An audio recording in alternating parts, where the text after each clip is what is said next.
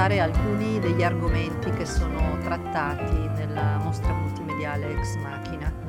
Come sapete è un'esposizione che eh, unisce la poesia di Pipistro a, alle mie fotografie, a dei lavori fatti con l'intelligenza artificiale e lavori di videoarte. È una mostra estremamente complessa e molto interessante che eh, affronta tanti argomenti di cui sentiamo ultimamente parlare e che a volte ci risultano un po' oscuri. Quindi parto dalla definizione della parola ex machina. E la definizione infatti della frase Deus ex machina viene usata per indicare il Dio che scende sulla terra e risolve la situazione. La frase trae origine dalla tragedia greca e in quest'ambito, eh, quando era necessario far intervenire una o più divinità sulla scena, l'attore che interpretava Dio era posizionato su una sorta di gru di legno che veniva mossa da un sistema di funi chiamato appunto mecanè. L'attore veniva calato quindi sulla scena dall'alto e simulava l'intervento della divinità che scende dal cielo. L'intervento ex machina degli dei eh, in questa situazione veniva usato soprattutto da Euripide per risolvere praticamente una situazione intricata e senza possibile via di uscita. Ora, ex machina nella mostra invece omette la parola Deus e diventa letteralmente dalla macchina. Quindi qual è il pensiero della macchina e soprattutto noi ci chiediamo chi sia la macchina. Eh, vediamo allora un po' il, il, contesto del progetto, perché l'esponenziale, eh, scusate, progredire della tecnologia e anche l'avvento dell'automazione aprono scenari futuri nei cui i, i congegni che sono inventati dall'uomo e che sono dotati di una complessità sempre maggiore e che spesso sono anche in grado di autoapprendere, siano apparentemente destinati ad acquisire autonomia e coscienza di sé. Ma noi siamo in grado di capire veramente che cosa sia la coscienza, come si formi e addirittura ipotizzare quando e se saremo in grado di creare macchine che ne siano dotate? Oppure di prevedere se e quando l'autoapprendimento si trasformerà in coscienza? Quindi la domanda è, esiste un passaggio possibile o almeno ipotizzabile tra intelligenza artificiale e intelligenza umana? Ora, noi sappiamo che l'ostinazione degli esseri viventi nel perpetuare la propria esistenza non è legata alla coscienza, perché anche gli esseri non coscienti vogliono continuare a vivere. Quindi la mostra stimola riflessioni e come le stimola attraverso delle poesie, le fotografie, i video e dà un punto di vista piuttosto originale su un argomento che in questo momento occupa gente comune, ma speculatori del pensiero e soprattutto scienziati. La do- l'altra domanda che secondo me è molto importante da porsi in questo momento è il desiderio di creare è frutto di uno stadio evolutivo degli esseri viventi oppure è una qualità propriamente umana. Quindi, oltre a manipolare e trasformare quello che già esiste, saremmo potenzialmente in grado di inventare qualcosa che sia totalmente altro e quindi in pratica creare realmente, a partire da zero. Cioè abbiamo la possibilità di costruire macchine che possono acquisire coscienza di sé e quindi evolversi autonomamente da noi? E, e questo comprenderebbe una completa liberazione dal nostro controllo, lo sviluppo di un istinto, di capacità decisionali, eh, di istanze creative che non siano solo simulate. E poi perché vogliamo creare sempre macchine perfette, addirittura senzienti, quando in pratica ci basta procreare per dare la vita. Quindi queste sono le questioni fondamentali che stanno dietro al lavoro di Ex Machina. Ora, costruire macchine efficienti e autonome sicuramente ci solleva da una serie di incombenze che sono pesanti e eh, migliora l'efficienza in molti settori.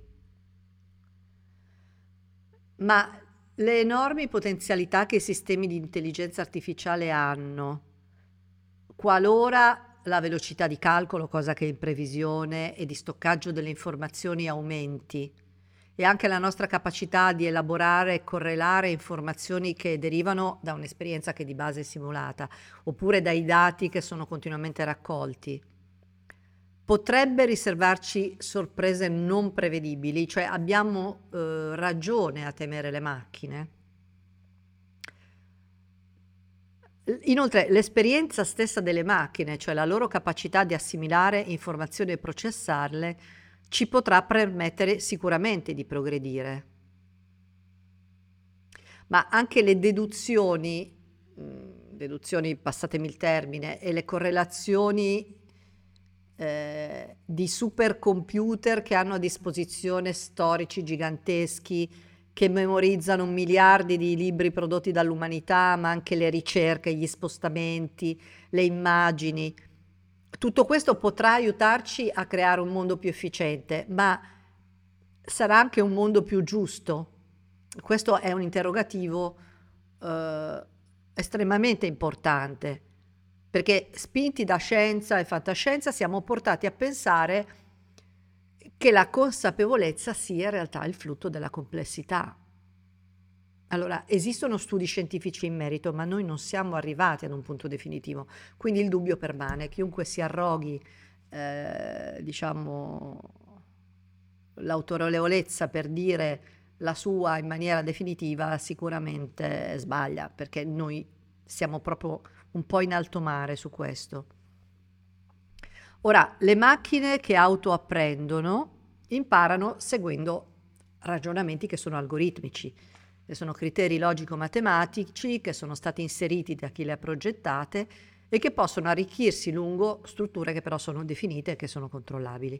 Quindi questo fa capire come anche le capacità decisionali dei computer siano frutto di calcoli e comunque di correlazioni che costituiscono una complessificazione, complessificazione dei principi fondanti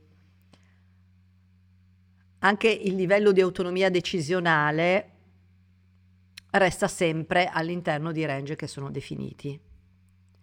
Naturalmente, eh, sia in una fase ideativa che in una fase realizzativa potremmo creare macchine con autonomie che potenzialmente potrebbero andare fuori controllo, perché sono viziate dai, eh, da errori progettuali, da bias negativi, da situazioni pregiudiziali e discriminatorie, lesive per gli individui. Allora, le macchine in pratica riflettono conoscenze, pensieri e pregiudizi degli uomini che le programmano e quindi un mix di errori potrebbe creare intelligenze artificiali pericolose che, data la complessità, potrebbero amplificare le storture e andare fuori controllo in modo anche distruttivo. Sarebbe quindi tale la complessità degli algoritmi derivati che correggerli potrebbe risultare impossibile una volta dato il là. Le macchine in pratica, le macchine ci riflettono, però possono amplificare i nostri errori, però anche le cose positive. Possono anche autocorreggersi entro certi limiti, ma sempre che siano correttamente predisposte a farlo. Quindi il quesito permane, qualora la consapevolezza di sé fosse uno stadio evolutivo derivante da certi livelli di complessità cerebrale, quale sarebbe in ultima istanza la differenza tra macchina e uomo? E infine chi o che cosa sarebbe l'uomo?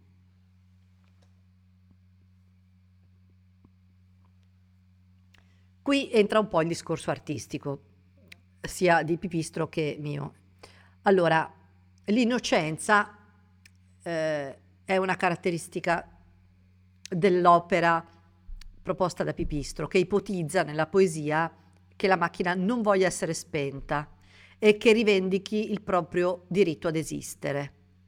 Quindi alle macchine senzienti viene regalato il beneficio dell'innocenza, quindi non hanno nessun doppio intento, nessuna dicotomia tra pensiero e bene individuale e bene comune, Eh, quindi la domanda sarebbe che farebbe un uomo così bellicoso contro gli esseri viventi se la macchina non volesse morire? Spegnerebbe le macchine dando inizio all'apocalisse? Ed è questo che è paventato poi nel lavoro di videoarte, che è un video distopico che mette in relazione il pensiero della cosiddetta macchina e il pensiero della cosiddetta persona viva. Allora, l'opera di Pipistro affronta il tema della macchina e del rapporto di questa con la coscienza.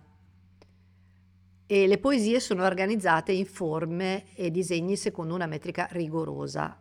I caratteri eh, sono monospazio, eh, le giustificazioni e le forme sono ottenute manualmente, quindi non attraverso l'aiuto di programmi, e i testi sono profondi e provocatori. Le poesie possono essere lette, alcune di queste, seguendo percorsi visivi differenti. Ogni percorso ha un significato, anche quando la poesia è strutturata in blocchi opposti, e può essere letto per esempio in verticale, in orizzontale, può essere contrapposto e così via. Allora, questa sorprendente padronanza della metrica e veramente il rigore formale assoluto suscitano stupore, perché noi ci chiediamo come è stato possibile realizzarle. Pipistro dice spesso la macchina detta e suggerisce. Ora, di fronte a questa originalità potremmo quasi crederci, o forse è vero? Allora, quindi esistono processi matematici nascosti che gli consentono di produrre tali opere?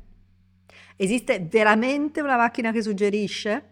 Oppure è la conoscenza, la sua conoscenza del linguaggio e della metrica, unite poi a una grande profondità culturale, alla sensibilità personale, che gli permettono di creare queste poesie. Indubbiamente dietro al ritmo, dietro alla metrica poetica ci sono delle strutture che sono matematiche, questo lo vediamo poi anche in artisti figurativi, pensiamo per esempio ad Escher, giusto? Perché insomma è conosciuto da tutti, oppure pensiamo anche alla musica di Bach, quindi la matematica sta sotto al ritmo, sta sotto la composizione. Allora, per quanto riguarda le mie immagini, queste creano un'eco visiva e concettuale alle poesie, però contemporaneamente io mi distacco e getto un punto di vista personale sul lavoro. Sono opere fantastiche. Eh, alcune di queste sono state utilizzate da me programmando l'intelligenza artificiale e io seguo una pista che è piuttosto lontana dalla composizione classica che io ho sempre padroneggiato e, e, vado ad sperimentare nuove regole di organizzazione visiva e anche concettuale, anche se nella mostra sono esposte anche delle fotografie non create con l'intelligenza artificiale, quindi c'è la possibilità pure di, di una riflessione, di un confronto. La modalità di programmazione dell'intelligenza artificiale è molto particolare perché parte dai concetti espressi da Pipistro nelle poesie attraverso poi una mia elaborazione personale che si eh, distacca abbastanza da come normalmente si utilizzano questi prodotti. E, ehm, il rapporto con la poesia è dialettico e gli assunti speculativi che ispirano la mostra sono stati poi da me riprodotti attraverso le immagini. Lo stile risulta piuttosto visionario e eh, unisce forme espressive che sono estremamente attuali, quindi anche le immagini prodotte dall'intelligenza artificiale hanno un impatto visivo considerevole. Allora, questa mostra è una mostra mh, mm, che ci aiuta a suscitare degli interrogativi interessanti ad approfondire questo argomento che da una parte ci incuriosisce e da una parte ci inquieta.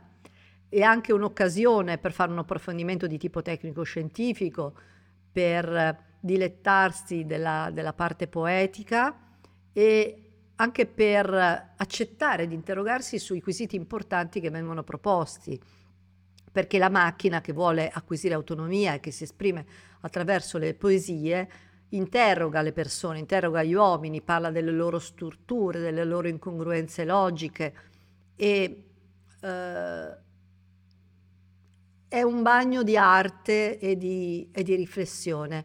Io spero che possa essere per voi stimolante, adesso la, la mostra permane sicuramente fino alla metà eh, del mese di novembre, ma probabilmente verrà prorogata. E mm, niente, vi, vi invito a, a, visitarla, adesso siamo a Roma in questo periodo e spero che, che possa essere interessante, insomma, che possa in qualche modo essere un, un incontro con la bellezza della poesia, con l'immagine, con la fotografia e che ci aiuti anche a fare luce su questioni che ci stanno profondamente a cuore in questo periodo soprattutto.